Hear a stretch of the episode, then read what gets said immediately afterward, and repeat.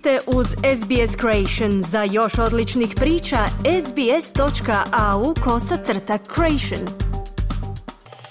Za SBS na hrvatskom Ana Solomon u današnjem prilogu govorimo o mukama po plastičnom otpadu, te može li oporezivanje pomoći u rješavanju tog problema. Saznajte u idućih nekoliko minuta. Australija, barem prema tvrdnjama stručnjaka, upotrebljava ogromnu količinu plastike. Jeff Spinks je profesor u školi za inženjering pri sveučilištu Wollongong. On kaže sljedeće. They're amazing uh, materials for all sorts of different applications. They're cheap, they're lightweight. Plastika je nevjerojatan materijal za sve vrste različitih primjena. Plastika je jeftina, lagana, jaka, lako ju je oblikovati u sve vrste različitih oblika.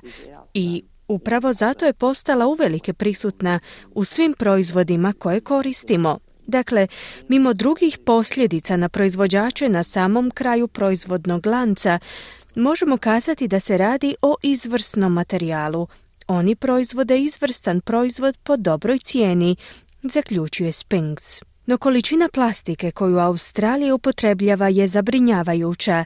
Nina Gabor iz Australskog instituta za istraživanje je kazala da bi oporezivanje plastične ambalaže moglo biti djelomično rješenje problema. We consume 3.8 million tons of plastic every year. Svake godine koristimo 3,8 milijuna tona plastike. Kako biste dobili dojam o kojoj količini se radi, to je poput 72 mosta u Sidnejskoj luci. To je količina plastike koju konzumiramo u Australiji, pojašnjava Gabor. S instituta kažu da bi savezna vlada mogla godišnje ostvariti milijardu i pol dolara od poreza na plastičnu ambalažu. Ova inicijativa je potaknuta sličnom inicijativom pokrenutom u Europskoj uniji, temeljem koje države članice plaćaju 800 funti po toni plastičnog otpada koji se ne može reciklirati. To je 1300 australskih dolara po toni takve vrste otpada. Nina Gabor kaže da bi to imalo više struke koristi. Imagine that 72 harbor bridges worth of plastic was converted into Zamislite samo da se količina 72 mosta u Sidnejskoj luci preobrati u novac zahvaljujući nametnutom porezu. Toliko toga bismo mogli učiniti tim novcem. Mogli bismo očistiti ogromnu količinu zagađenja, a mogli bismo pronaći i alternativno rješenje plastici koje bi bilo zdravije za okoliš i za ljude, istaknula je Gabor.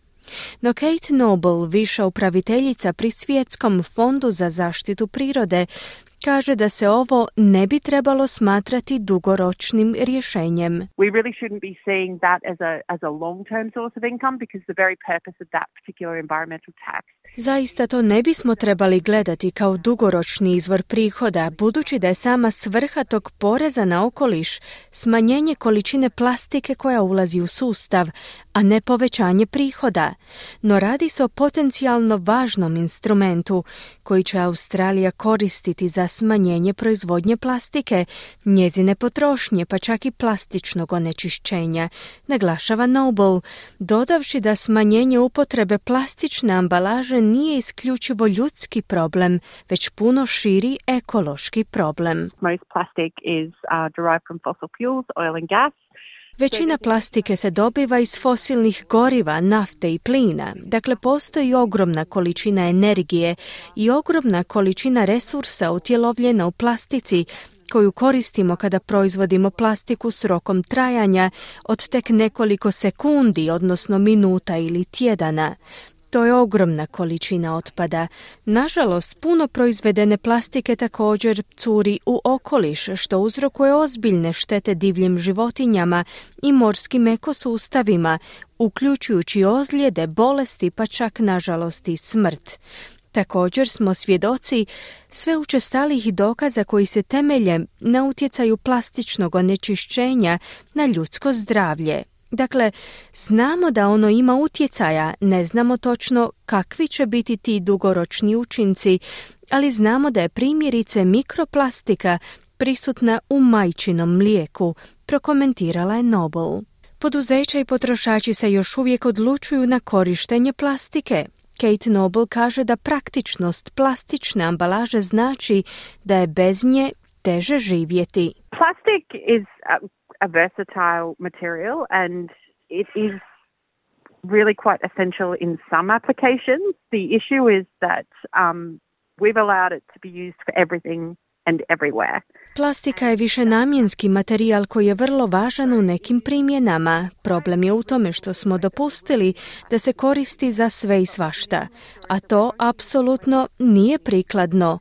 Stoga je sasvim razumno očekivati da ćemo koristiti plastiku i u budućnosti, no trebamo osigurati da je koristimo samo tamo gdje je to apsolutno nužno, da je dizajnirana za prenamjenu i ponovnu upotrebu i da po isteku njezinog životnog vijeka znamo kako njome upravljati, pojašnjava Noble. Međutim, određeni stručnjaci kažu da postizanje održivosti plastične ambalaže nije lako ostvarivo. Profesor Spinks kaže da se radi o vrlo složenom i skupom procesu. One of the real problems with recycling plastics is that at the fundamental level plastics don't like to mix with each other. Jedan od najistaknutijih problema kod recikliranja plastike je taj da se u osnovi plastika ne voli miješati jedna s drugom. Problem je u tome što kada otopite miješanu plastiku koju zatim oblikujete u konačni proizvod, taj proces skručivanja znači da se oni odvajaju na molekularnoj razini. Prilikom razdvajanja stvaraju se ta slaba sučelja. Dakle, vaš konačni proizvod će biti vrlo krhak, stoga nije baš koristan, zaključuje Spinks, navodeći da ljudi nisu u dovoljnoj mjeri educirani po pitanju reciklaže.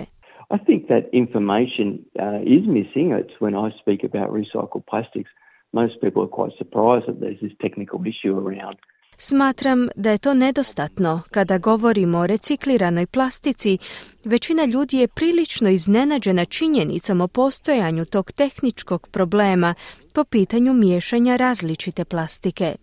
Smatram da su iznenađeni djelomično zato što smo ohrabreni na bacanje svih oblika plastike u jednu kantu za otpadke. No za recikliranje to nije najbolji način, kazao je Spinks. Sa Australskog instituta za istraživanje kažu da se vlast treba pozabaviti problemima s recikliranjem. S instituta kažu da kao država propuštamo svaki postavljeni cilj i da svake godine oporavimo manje od petine plastičnog otpada. No unatoč tome, Pretpostavlja se da će se potrošnja više nego udvostručiti na gotovo 10 milijardi tona do 2050. godine. Kliknite like, podijelite, pratite SBS Creation na Facebooku.